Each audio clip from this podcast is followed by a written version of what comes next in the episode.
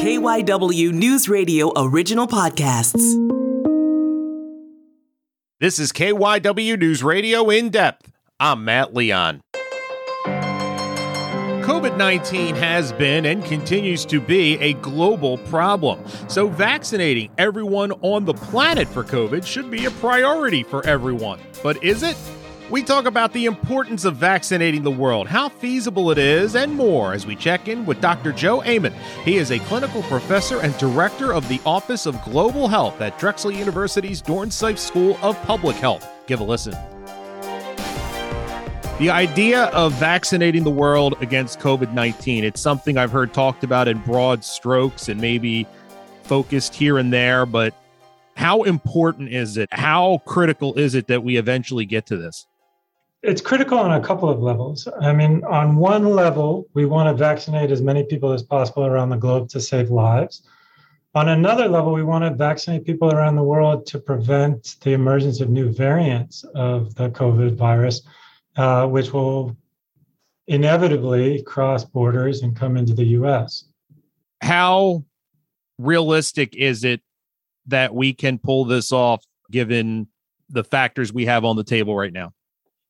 Scientifically, there isn't a question that we could pull this off if we chose it to.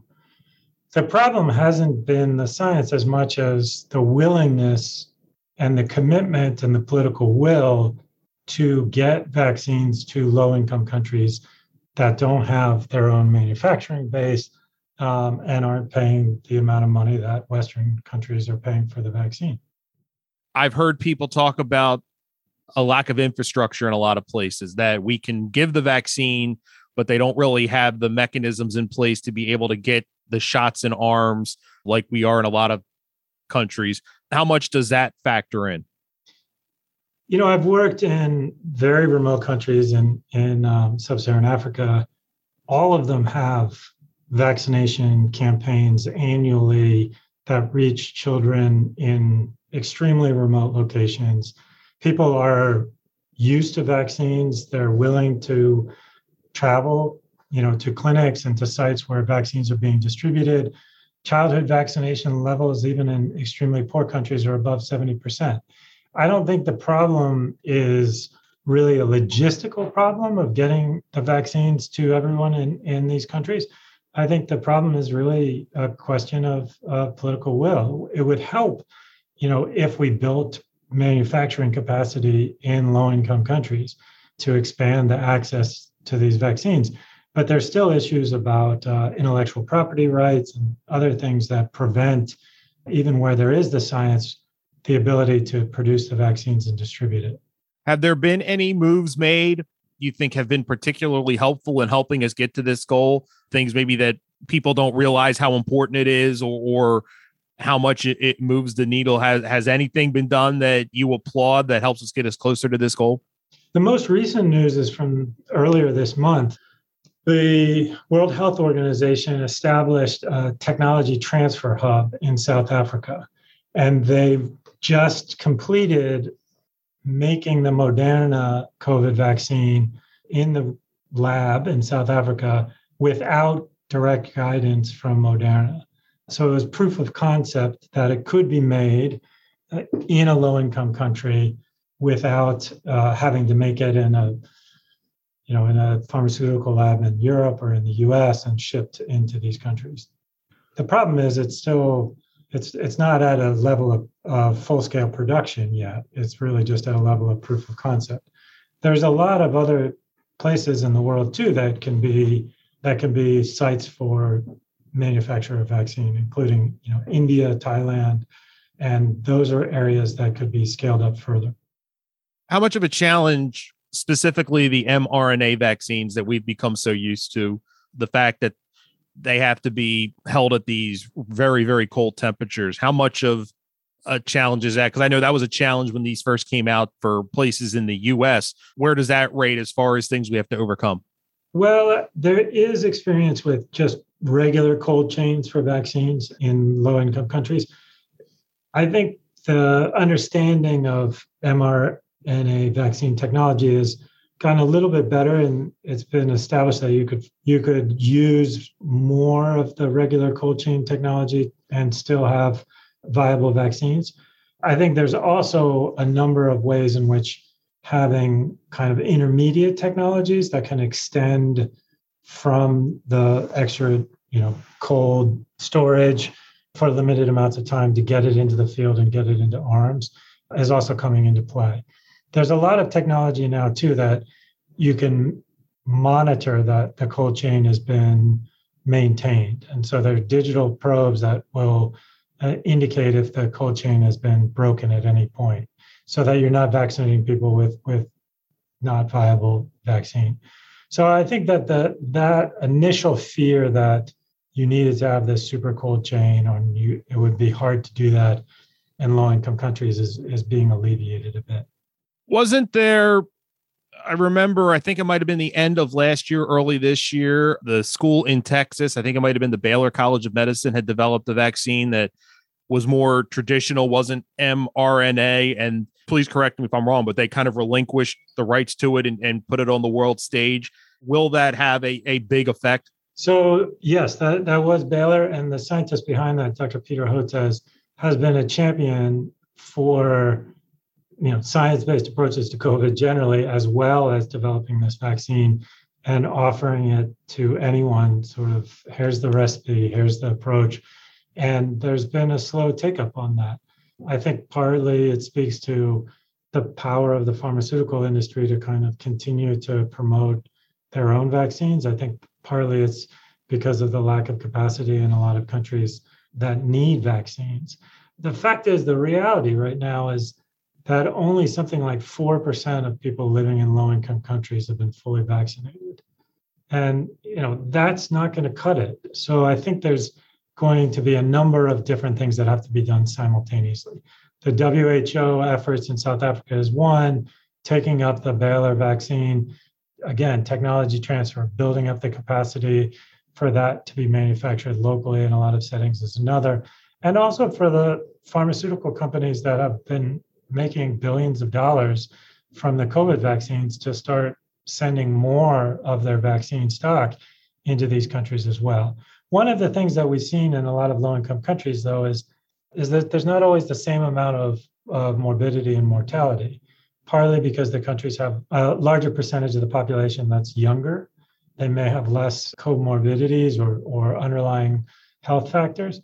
And so, what should be prioritized in a lot of those countries is vaccinating healthcare personnel, vaccinating school teachers, vaccinating a segment of the population. So we don't necessarily have to get as high of a level of coverage there because there's been a combination of, of infection already and natural immunity that we can augment with booster shots essentially for vaccines and ensuring that those most at risk are are protected.